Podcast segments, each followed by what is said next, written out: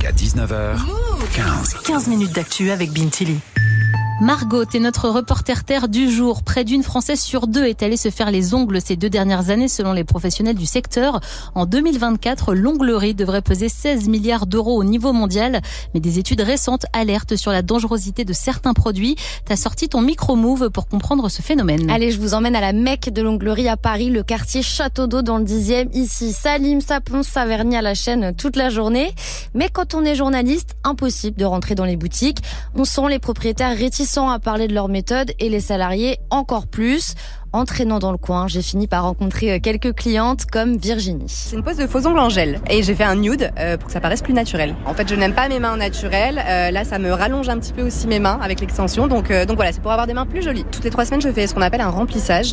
donc du coup, en fait, il remplace la couche de gel et je refais du coup une nouvelle couleur en fonction de mes envies. Ça me coûte à peu près 35 euros par mois. C'est un budget, effectivement. D'autres vont chez le coiffeur, etc. Bah moi, j'ai choisi de les mettre dans les ongles. Et ça fait 10 ans qu'elle fait ça. Elle a vu aussi de plus en plus de ses copines s'y mettre. Ce ne sera pas le cas d'Aurore qui sort d'un salon mais avec une manucure de vernis classique après une mauvaise expérience avec son semi. J'en ai fait une ou deux fois et ça m'a un petit peu abîmé les ongles.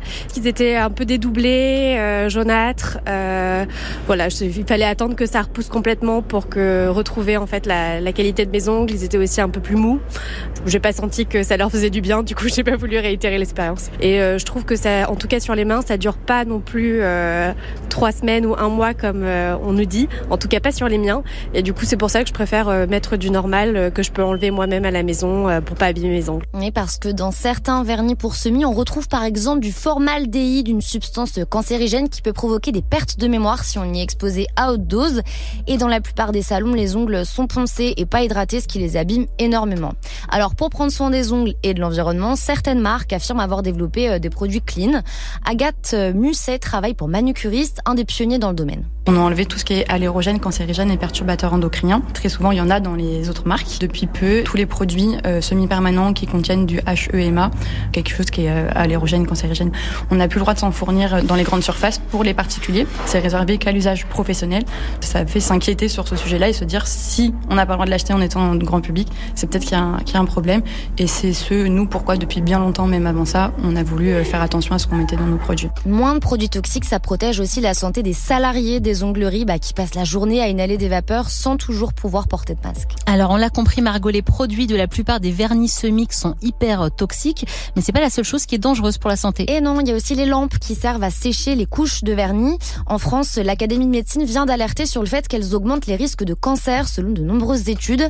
Le docteur Jérémy Lupu, dermatologue au centre de cancérologie Gustave Roussy de Villejuif, nous explique pourquoi. Les lampes UV qu'on utilise pour effectivement la pose des vernis semi-permanents, c'est le même type de lampe, le même type d'émission UV que quand on va dans une cabine à UV. Donc on sait euh, depuis assez longtemps que les cabines à UV sont dangereuses. Maintenant, ça dépend un petit peu de la fréquence de l'utilisation et ça dépend de l'utilisateur aussi. Euh, chacun a son propre risque euh, de développer ou pas des cancers de la peau. Ce qui est sûr, c'est que ça se rajoute probablement à d'autres facteurs de risque.